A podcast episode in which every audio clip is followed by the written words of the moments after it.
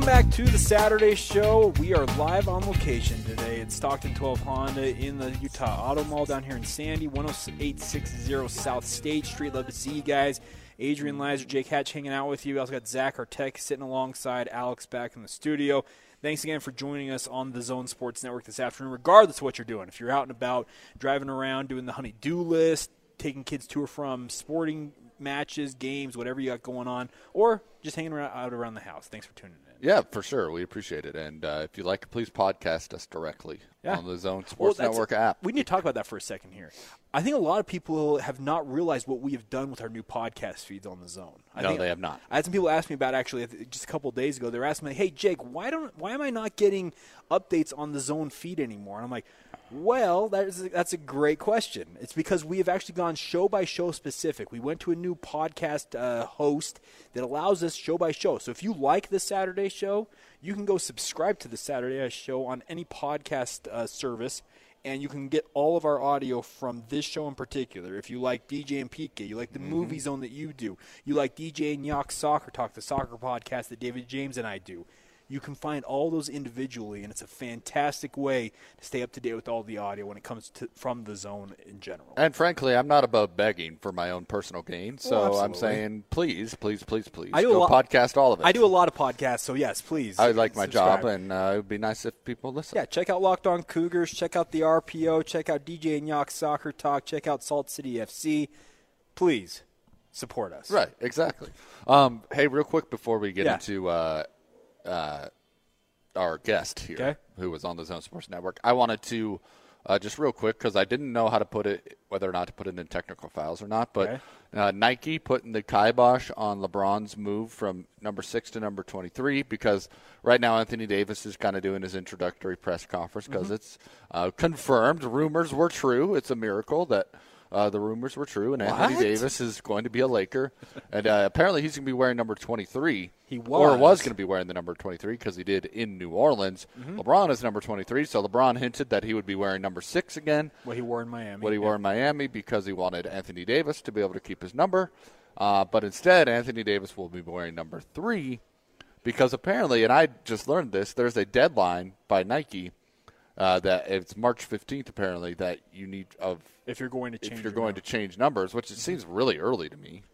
Well, and, but you think about it as well. These guys, these are companies that are planning years in advance. in Right, terms and they said it would cost us tens of millions of dollars at this point to make the switch Oh, because they've Nike. because they've already started making jerseys. So, uh, so it looks like uh, Anthony Davis will be wearing number three at least for one season. the quote though from Anthony Davis about this today, the not being able to wear number three was quote hurtful unquote. And this is a guy who is a Nike athlete. Like he's got a contract with Nike, so I wonder how that may affect his relationship. Mm-hmm. He's going to wear that's all, folks. uh, He doesn't even know what he's wearing. Remember, It's true. He Somebody just know. lays it out for him. Yes, I forgot and he just that. puts it yes, on. I forgot about that part of it. Anyways, it just It's an interesting business. The business of sports is very fascinating Oh, outside of just what's on the court. Yes. Because this is another wrinkle that you never really think about. Oh, you think, oh, I just want to change numbers, whatever. Well, I care. remember years and years ago when Kobe went from number eight to number twenty-four. The outroar, the, the, the just the cry from Laker Nation, like, "What? Yeah. what is he doing?" But guess what? It was a genius move for him and Nike because guess what? Everybody who had a number eight jersey, all of a sudden, guess who was sporting a number twenty-four Kobe jersey? Well, to make, bring it more local, Mike Conley's been wearing number 11 his entire career. and he- and he's coming to Salt Lake City, and that's already taken by one Dante Exum. Dante offered to give it up to him. Yeah, but Mike said, no, I'll just "I'm go with number 10. I'll go with number ten.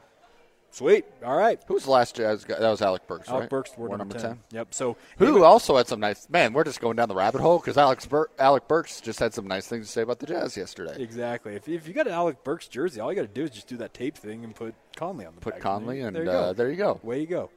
Awesome. Just Sweet. handwrite it in in Sharpie. Just get that. You get that duct tape Throw out. Conley. Get the sharpie and Yeah. just Conley on the back and wear it to the game. It's like the Joe Ingles ones where people just covered up the four on uh, Gordon Hayward. I did see that. That was actually really funny. Uh, anyway, Jake, let's get to our uh, guest you had on. Oh, yeah, so Brian T. Smith, of course, a lot of people may remember that name. He worked here for the Salt Lake Tribune for a number of years, covering the Utah Jazz. Uh, he has since moved on to working in Houston. He is now the sports columnist for the Houston Chronicle, the main paper down there in the greater Houston area. Uh, he joined David James yesterday to talk about the blockbuster deal that sent Russell Westbrook to the Houston Rockets uh, and also Chris Paul going to Oklahoma City Thunder.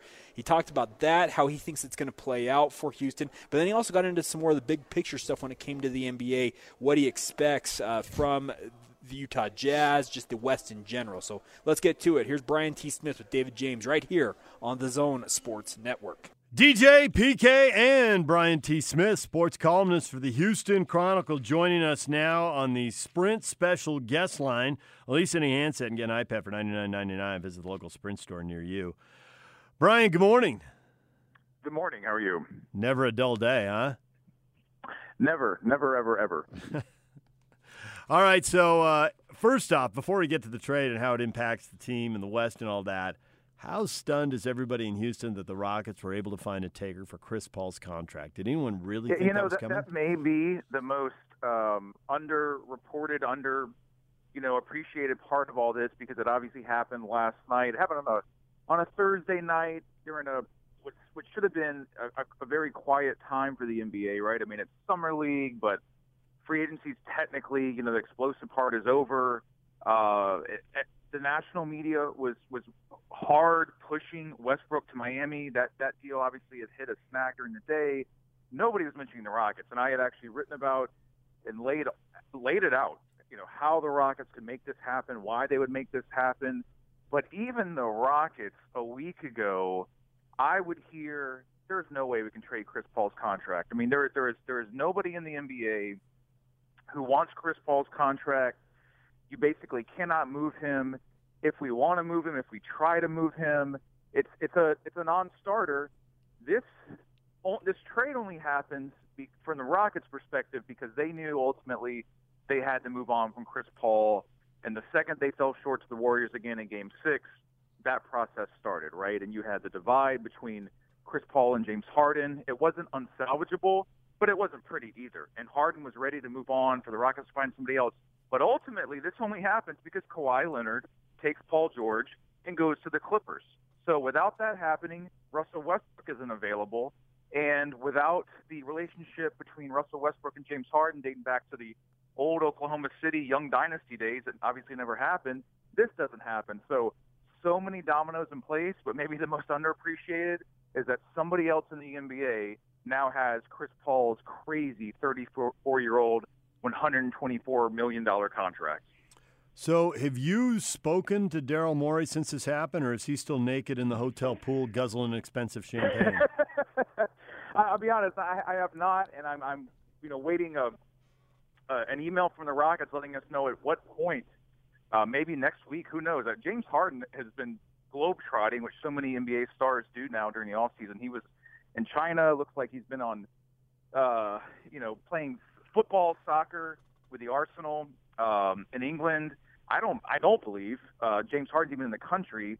The Rockets have been at, at summer league, but you know, Daryl Morey has had a very, very interesting summer. I mean, you know, the Rockets have have put 95% of their team on the trade block.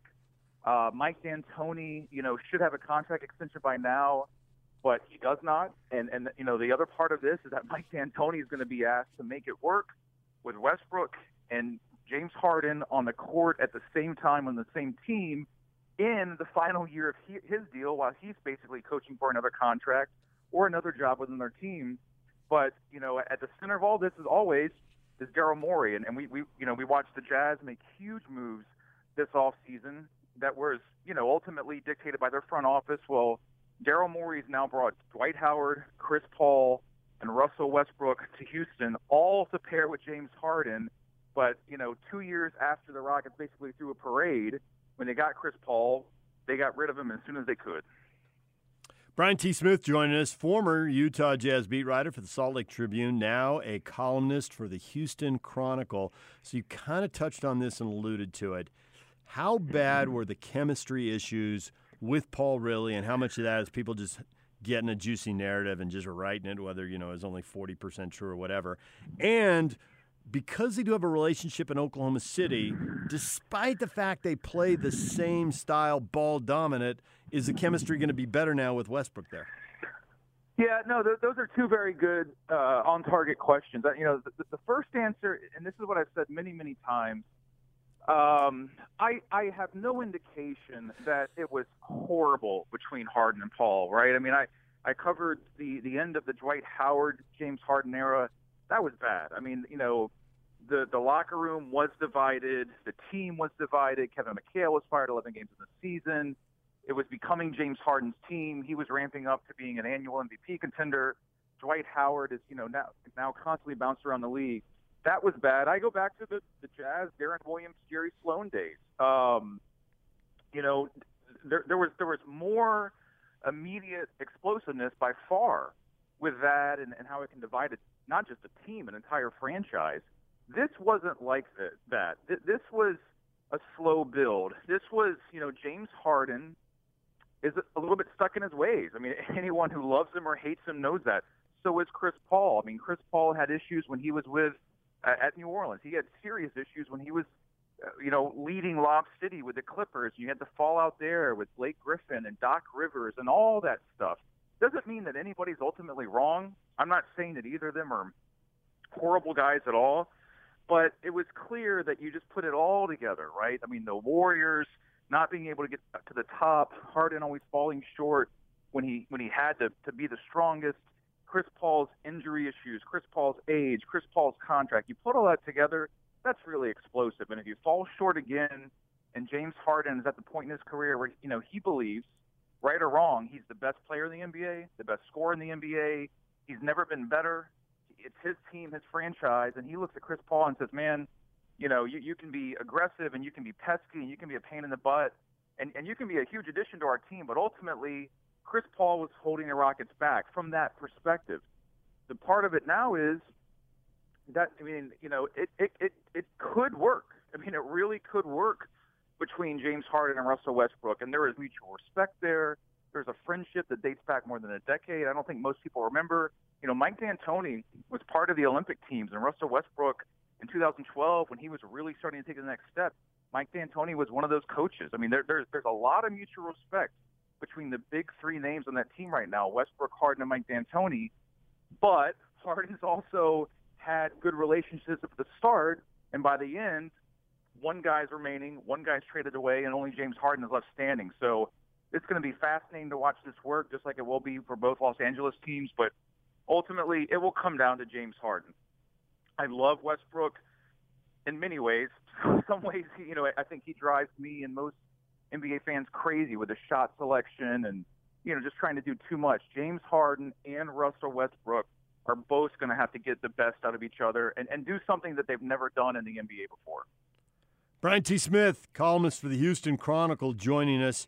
So, how will it work on the court? Because Russell Westbrook has never been a good three point yeah. shooter. He peaked at 33.3%. He's been under 30% for the last five years. Jazz fans right now are screaming in their car because they know when you have a perimeter guy who can't shoot the three, people don't defend him. It clogs up the lane for everybody else. We just watched Ricky Rubio here for two years. Yep. He did a lot of good things, but shooting a three isn't one of them. He doesn't spread the floor. How's this going to work? Yeah, and I don't think anybody knows right now. And honestly, the Rockets don't know. They they they they believe, hey, we were able to get, and we could debate this forever, but they believe we were able to get one of the top five players in the NBA. I mean, you have Kawhi, you have LeBron, you know, probably a little bit on the decline. Uh, you have James Harden. You've got five to seven players, Paul George, that you could, you know, Stephen Curry, Kevin Durant, injured, that you could put in the top five. They believe they got one of the top five players in the NBA who's averaged a triple double, inflated or not, for three consecutive seasons, which hasn't been done in eternity. Um, and he's friends with and respected by the face of the franchise. Mike D'Antoni had to answer a ton of questions two years ago when the Rockets suddenly traded for Chris Paul. You know, you only have one ball, you have two point guards. How is this going to work? Rockets made it work that first year. They won a franchise record 65 games. They would have been in the NBA Finals without Chris, hamstr- Chris Paul's hamstring falling apart at the end of Game Five, which which they won that game. And they were up three two against the Warriors. So they ultimately believe D'Antoni will play the peacemaker. They'll find a way to make this work. You still have Clint Capela, you have Eric Gordon, you have PJ Tucker, decent bench bench they may want to get back, really on very uh, low money.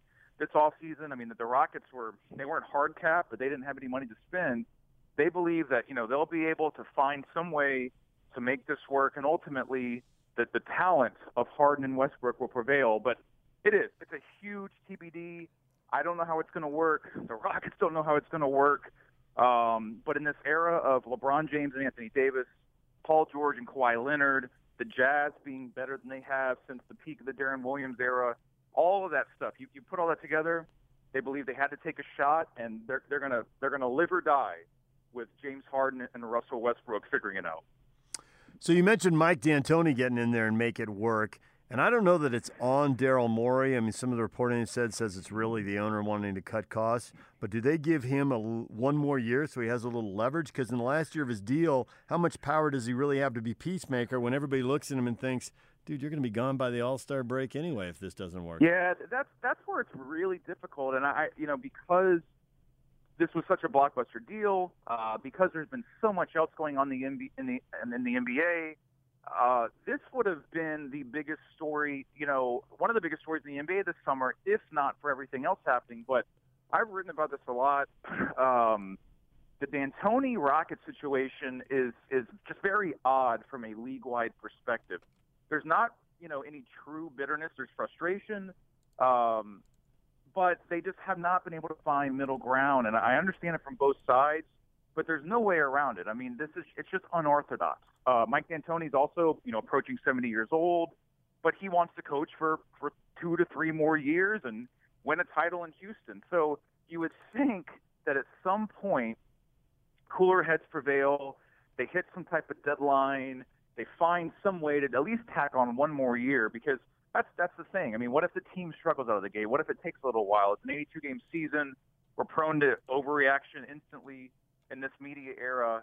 Uh, if, if they start eight and twelve, all you're going to hear is Mike D'Antoni's on the hot seat. Mike D'Antoni's going to get fired, and he's in the last year of his deal. So you, you would think that at some way the Rockets would be able to work with his agent Warren LeGarie, who runs you know half the league when it comes to coaches, Daryl Morey, Tillman Fertitta, the Rockets Brain Trust, and figure out some way to say, hey, we we double down on Harden and Westbrook. We know that we have to make this work. It's it's it's literally championship or bust the last thing we want to do is have a vulnerable coach and a lame duck year, uh, and then he's you know ends up being the sacrificial goat when it was really on the players. So that, that that's another huge thing that this franchise has to figure out. All right, so you've alluded this. Brian T. Smith, sports columnist for the Houston Chronicle, joining us. You've alluded to all the depth, the moves other teams have made. How do you rank teams in the West right now? I can't. I, I'm just gonna be honest. I, you know, sometimes if I if I if I don't see it, if I don't know it, I'll, I'll I'm not to pull a, a, a screaming a you know worst take uh, and say I don't think you can make the rest right now. We we don't know anything about the Lakers and how it's. I mean, Chris, uh, LeBron James and Anthony Davis have not played together. LeBron James is coming off of an injury, and you know he's changing the port, point guard reportedly. Kawhi Leonard and and Paul George and the Clippers. That looks really interesting on paper. There are also reports that Paul George might miss the start of the season. I love everything that the Jazz have done they they answered you know some huge questions on paper. I've always liked Mike Conley. Mike Conley has to stay healthy, not in November or April through an 82 game season and a two month playoff run. If it's really going to work out for the Jazz, Denver. I like Denver. Denver still has a ton of question marks, and they still lack experience some big game moments. You know, the, the Rockets and James Harden and Russell Westbrook.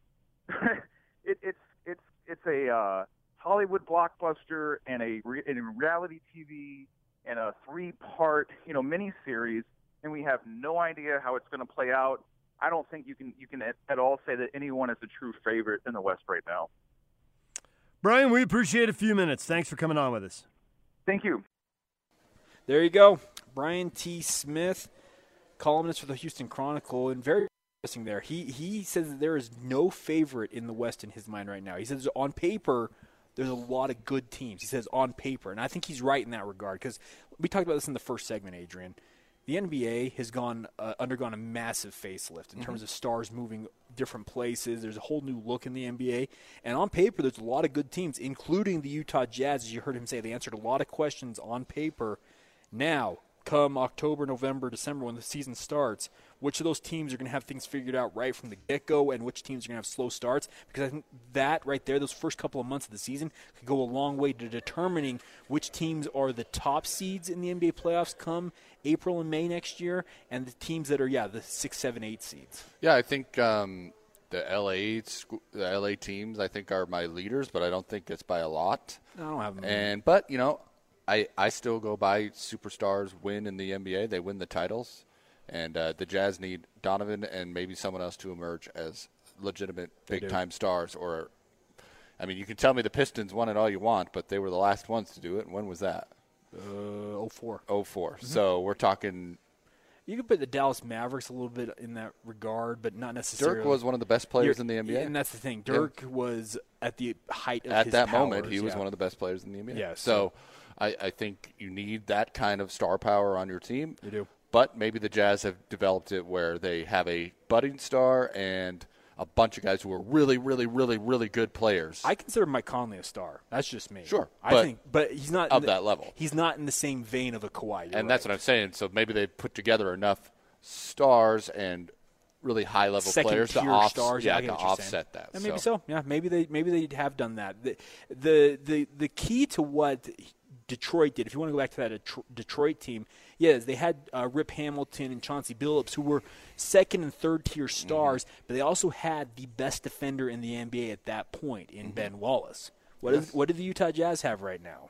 They have The best defender in the NBA, and they've got Jeff a, Green. and they got a, Jeff Green. Yes, No, they have a budding star in Donovan Mitchell and a Mm-hmm. guy who is probably a second or third tier star in Mike Conley, but is of savvy, savvy veteran. So the pieces, we'll see if this can pay off in this day and age of the NBA Right. because we're talking about a championship 15 years ago.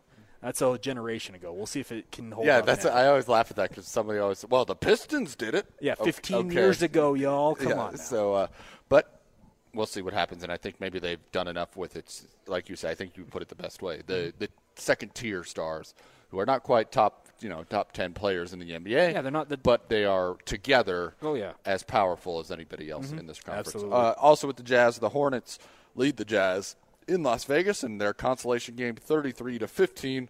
Uh, the Hornets are left are led by uh, Meeks. I don't know who he is. Jodie Meeks. Well, this is K Meeks. Oh, K Meeks. Oh, I don't know. I don't think K Jodie Meeks. Meeks is still. I don't know. I don't know if he's still in the NBA, but he might be. Uh, they've got and the Jazz are led by They had a bunch of guys out with injury today. Edge. I don't know who that is. Edge. Okay, cool. All right. With five points, but Tanner McGrew's got a three.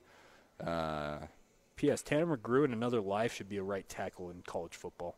Just saying. Just saying. All right, coming up on the other side. Speaking of college football, that is a great team. Oh, there we Jake, go. I did it without even As we're it. going to talk about uh, Sports Illustrated's top 100 players in college football, Mm-hmm. what local players made this list, and uh, how maybe it compares to some of our 60 to 60 voting. And also, uh, you had an interesting tweet that you wanted to bring up as well, Mm-hmm. a topic about uh, who of what culture is playing in what state. Mm-hmm. Uh, and you uh, you had a very interesting point on that, and I wanted to get to that as well. We're here at Stockton 12 Honda, 10860 South uh, Auto Mall Drive, and uh, come see us. Really easy to find. The sun's out, but it's not too hot out there, so get outside. Come check out the lot. You can get any car online at Stockton12Honda.com. You get full Kelley Blue Book value for your trade in, and they are looking for trades. So come and you get a free appraisal done in under 30 minutes, and you'll get more money for that trade in. Also, if you're looking for that 2019 Honda Passport, you can get up to 4000 off MSRP if you mention that the Saturday show or the zone or Adrian and Jake sent you. Yeah, So absolutely. you we want to save some money? Come on in. We love it. Come on down. Uh, so coming up next, we're talking college football here on the Saturday show.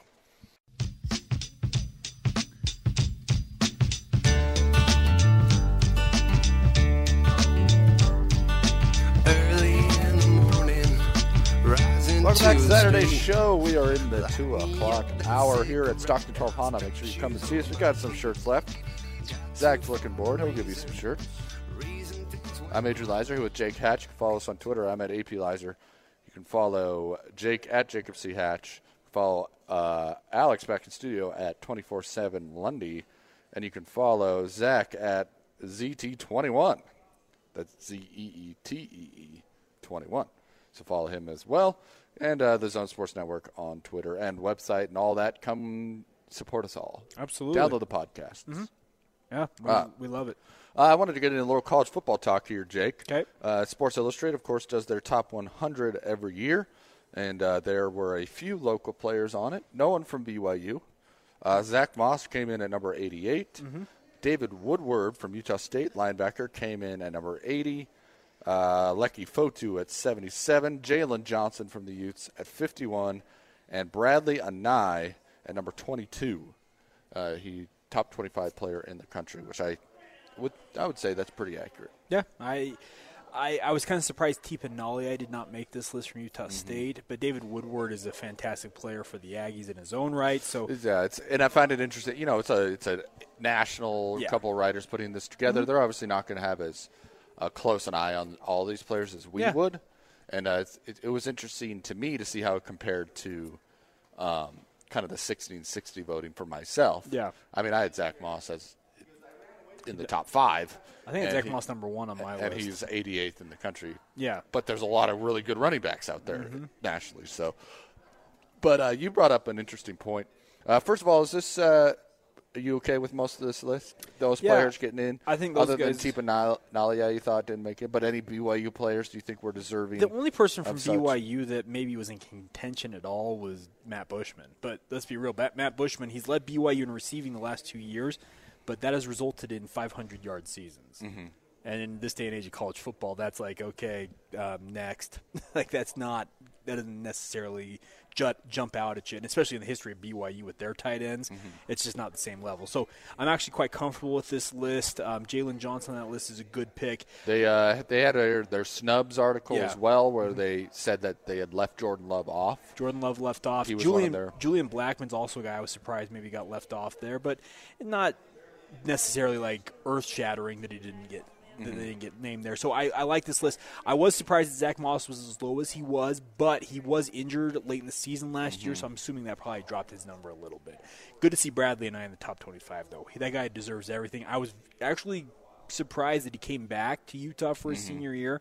But it is a massive pickup for Utah to have him back. Yeah, they. I mean, obviously for good reason. I think they believe there are a lot of bright things on the horizon for the Utes. They do. Um, when you're like speaking of lists, Mm-hmm. Um, I thought Tony and Austin had an interesting, interesting conversation. Who's going to be a guy that has a surprise breakout season for each of the schools for them to have success? Like Locally, is locally, who Okay. are they going to need to have these seasons that we weren't expecting? Um, in order for them to find the success that they Um, for that each school is looking for. for Utah, I would say um, one of their wide receivers, a Solomon They both said that Enis, as uh, to get. I think maybe- Tony said Nacua. uh, Samson Nacua, uh, Solomon Enis, um, one of those wide receivers to become the the go to option wide receiver. And conversely, it's also the same situation for me at BYU. Gunnar Romney, I think everybody's got expectations that he can step forward this year now that he's fully healthy. He had multiple injury issues last year, and if he can become BYU's go to guy, that could really open up that offense in its own right. So it's probably wide receiver for both uh, BYU and Utah for Utah State, there is an argument to be made for uh, the for the wide receiving core, Right, all three. all three. But I'm actually Utah State. I'm going to go with running back. They need Gerold Bright this year to become an every down guy and really help take some of the load off of Jordan Love because there's a lot of talent that was around Jordan Love that left and via graduation and the NFL draft last year. So he needs somebody in that backfield alongside him to take some of that load off of him. The conversation around Utah State's been fascinating in the last couple months because I think it was a lot of people just assumed that they would be able to recapture it all just because they got Jordan Love to, or didn't get him, but he Yeah. was going to stay another year. Mm-hmm. And but it seems like there's less expectations this year than there might have been last year as the season went along. Do you know what I'm, do you know what I'm saying? Like Yeah. it seems like there's people are less expecting them to reach the heights that they did last season. Well, and it, Not only because that's very hard to replicate, yeah, exactly. but I, I just find it usually when you have a quarterback coming back, you can say, "Oh, we're going to be pretty good," but Well, yeah, quarterback is the most important position in football, period, in this day and age of the sport because the rule changes have necessitated that you have your best athlete at that position and they need to produce. So, in that regard, yes, Utah State should be able to run it back and have some success. I just feel They like just lost a lot of guys, huh? four offensive linemen graduated. Uh, you your your top running back went to the NFL. Your top tight end went to the NFL. You saw you lost your top three wide receivers to graduation. And I know there's plenty of talent I, in my mind still hanging out here with the Aggies. I, Gerold Bright is a great player. Savon Scarver is an All American. You can't take that away from him. Uh, you have a guy like Carson Terrell at tight end. Alfred Edwards is a great great piece to build upon if you're at left tackle for that offensive line but just in sheer in terms of the sheer number of guys who left, uh, on paper it doesn't look ideal for Utah State. So I, I get why people are are hesitant to say, yeah, they can put another ten win season on the board, but I still think they're going to be plenty competitive. Yep, I, I would agree with you, but it's it might be hard to get ten wins this year. But I, Jordan Love's the kind of guy who can lead them to that. Oh, yeah. When I look at some of these players, uh, I think you're completely right on the wide receiving core for all three teams. Yeah. Um, one guy I have my eye on for Utah is Manny Bowen. Okay. Um, when you're replacing those two linebackers, and I know the narrative has always been, well, it's easy to play linebacker for Utah. well, don't be the guy who just transferred in just because they needed somebody to fill it in. You know what I mean? I want to see if Manny Bowen can really find success in this system. He's a guy I've been looking at because probably Cody and Chase are the biggest losses on that Utah defense. I think that's easy to say. So, um, and you lose both your guys who are running that defense for a couple seasons. So I'll be interested to see what Manny and I guess Francis Bernard are going to do. Yeah, Francis Bernard's going to be a key cog, and you're right. Those two linebackers, they got a lot to live up to because Yeah. Cody Barton and Chase Hansen became an incredible tandem. The line may set you up to make big plays, but you still got to make those plays. You still got to come through and do Yep. it. Yeah, so that'll be interesting in that regard. Some other secondary ones, just with other teams uh, at, U- at Utah State. Can Tipa Nalia and David Woodward produce like they did for that defense a Mm-hmm. year ago and stay healthy? That'd be a big key for them on the defensive side of things. For BYU, it's at linebacker as well. There's some very all three of these teams Kinda similar. similar situations because BYU. I don't know if a lot of people paid attention to this. They graduated six linebackers and lost another two, no, one, another one to transfer. One second one was going to transfer, decided to come back. So they lost seven of their linebackers at BYU last year. And this is a team that the linebackers in its history of the last 10 to 15, 20 years, it's been the best position in terms of NFL talent.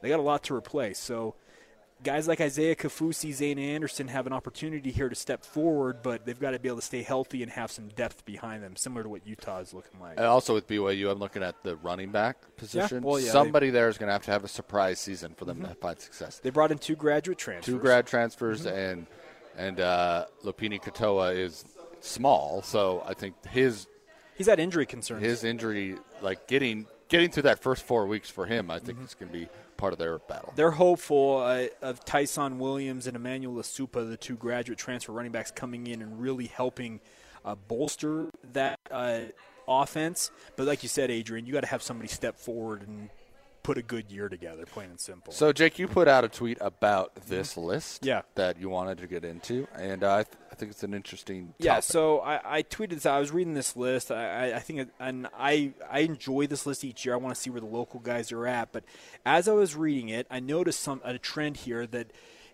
BYU fans, you maybe want to be paying attention to this, not necessarily be concerned about it, because there are multiple factors in play with this. But in the top 25 of these players in the country, according to Sports Illustrated, four of them are members of the Church of Jesus Christ of Latter day Saints. More colloquial na- name Mormons. no, no, no, Okay, sorry, I can't use that term. No, you apologize. can. But I'll let you pick. But they, but here's the thing. I think a lot of BYU fans would love to aspire to the fact that BYU could bring in all the top LDS talent. That'd be a great thing to aspire to. But this day and age, as I tweeted out, having four guys who are members of the church playing for four different programs nationally shows how expansive recruiting has become. The four guys, let me run down the names here. We got Penei Sewell, a kid from St. George, Utah, Desert Hills High School. He was the first uh, star- true freshman starting offensive lineman for Oregon in like 20 years last year.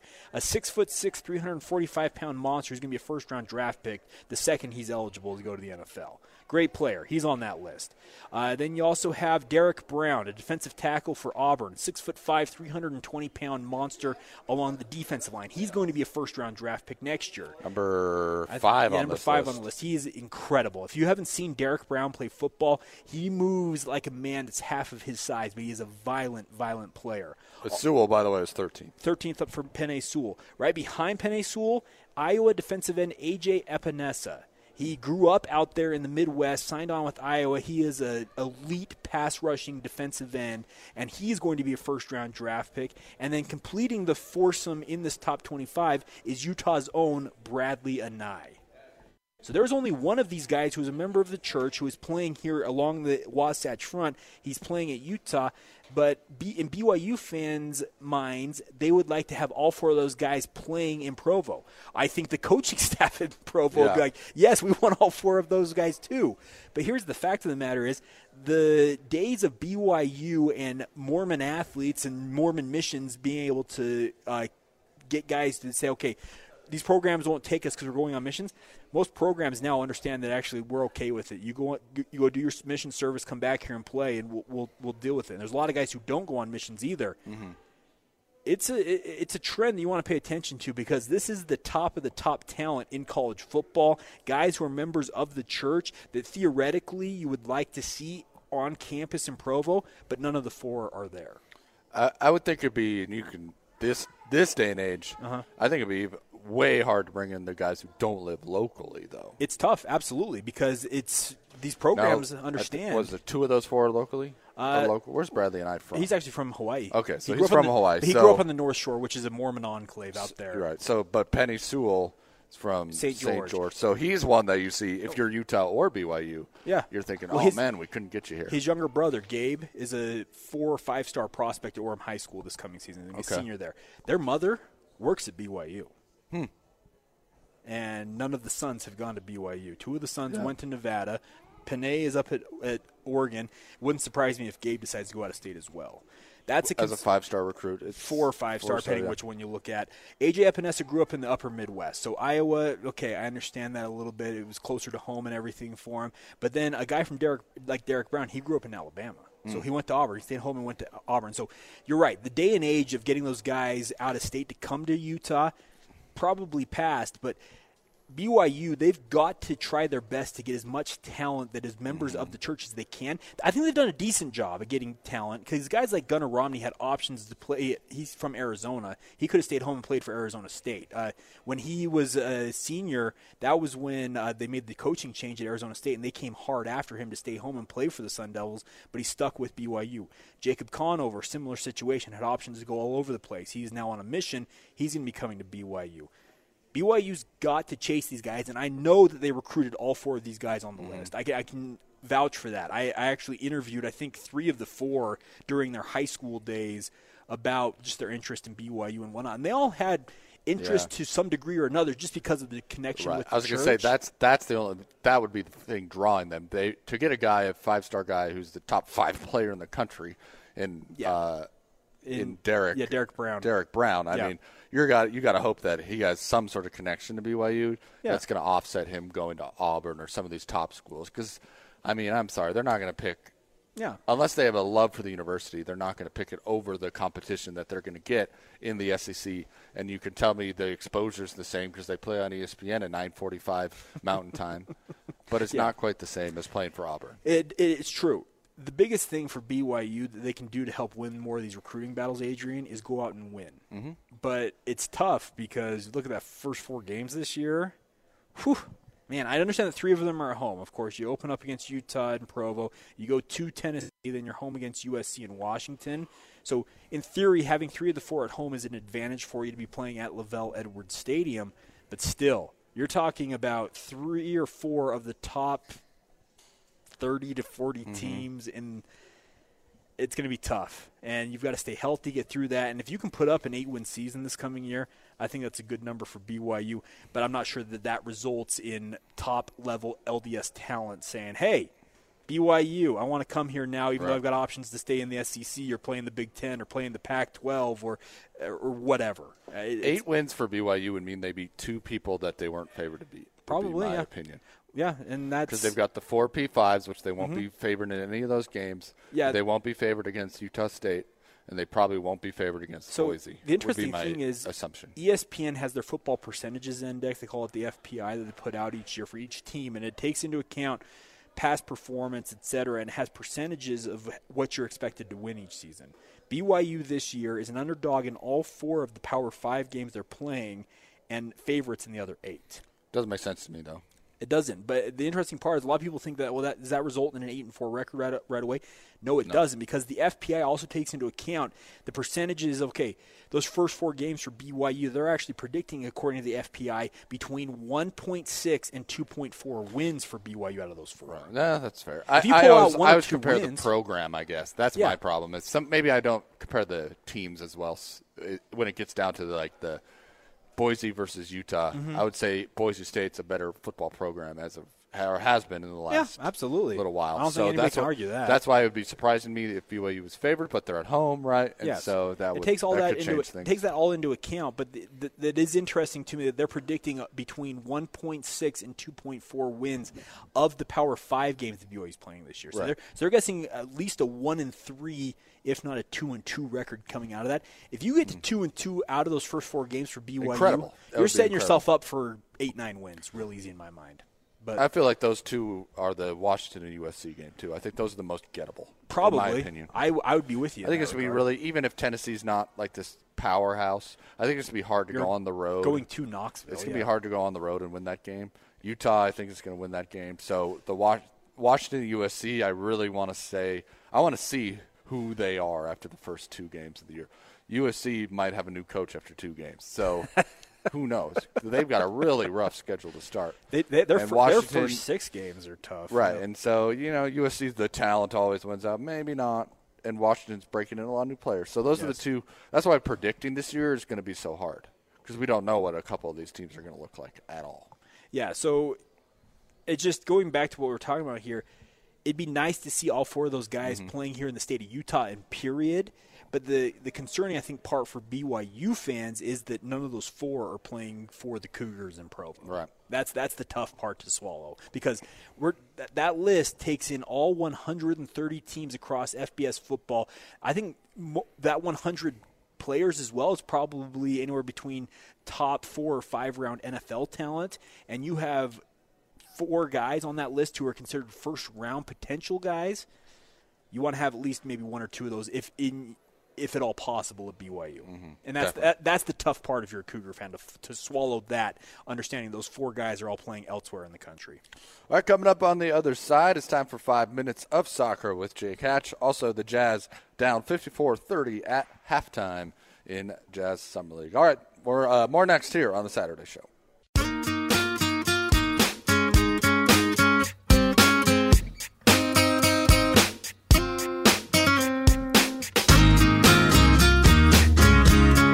Little Sugar Ray on a Saturday here on the Zone Sports Network.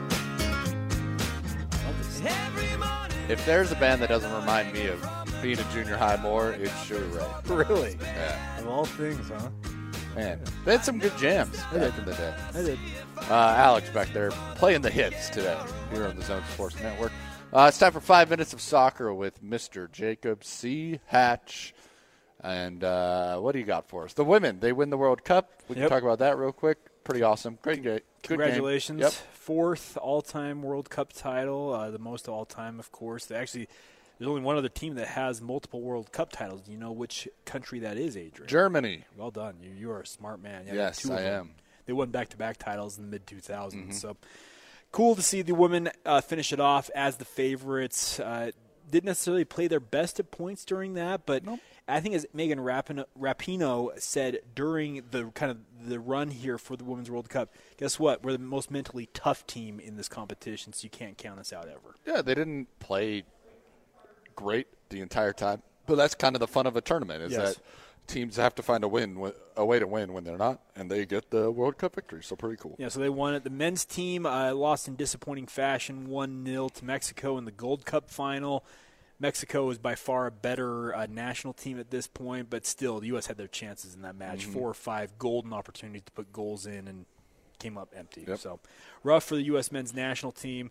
But here locally, we're back to league action now. Uh, Utah Royals suffered a disappointing 1 0 loss in stoppage time last night. Very reminiscent of what happened a week ago for Real Salt Lake. They were at San Jose.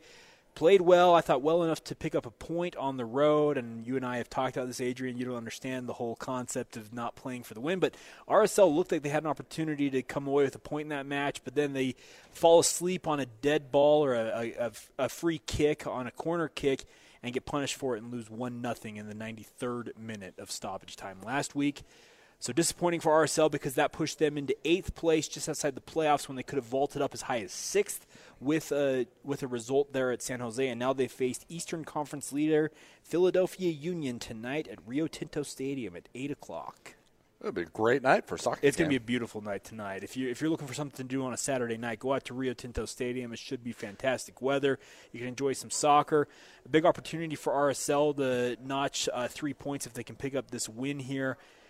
It's going to be tough though, because like I said, Philadelphia is the top team in the East right now, and they've had a good run this season so far. Come in on a little bit of a lull in terms of uh, just not playing their best recently but it is an opportunity for RSL. You're playing at elevation against a team from the East Coast. They have to travel. They're coming to elevation. A funny thing we were talking about in the break about the Hugh Jackman concert. In the middle of his sec, he did two acts. Is how Oh, he set it up. In the middle of his second act, he was talking to the crowd, and he just stops in the middle of it. You can tell he's like, "Whew." he's like, this elevation thing's real. it was, and it was like a heartfelt, like he's like legitimate, like, dude, I am out of breath. That's funny. So it's a chance for RSL. You take advantage of what you can do here at elevation, and you're almost a mile up into the thinner air. Teams coming from from uh, sea level, it gets to them. So you got to take advantage of that. I've got something to add to this conversation today, Jay. What do you got? 538.com, Oh, have, you- about six minutes ago, they have their new rankings out? released their 2019 Global Soccer Club ratings. This Number is this is impressive of a list that they do. 'cause They do every team in the world. Every professional team in the world, 636 of them, in fact. That's incredible. Number one, Manchester City. Two, Bayern Munich.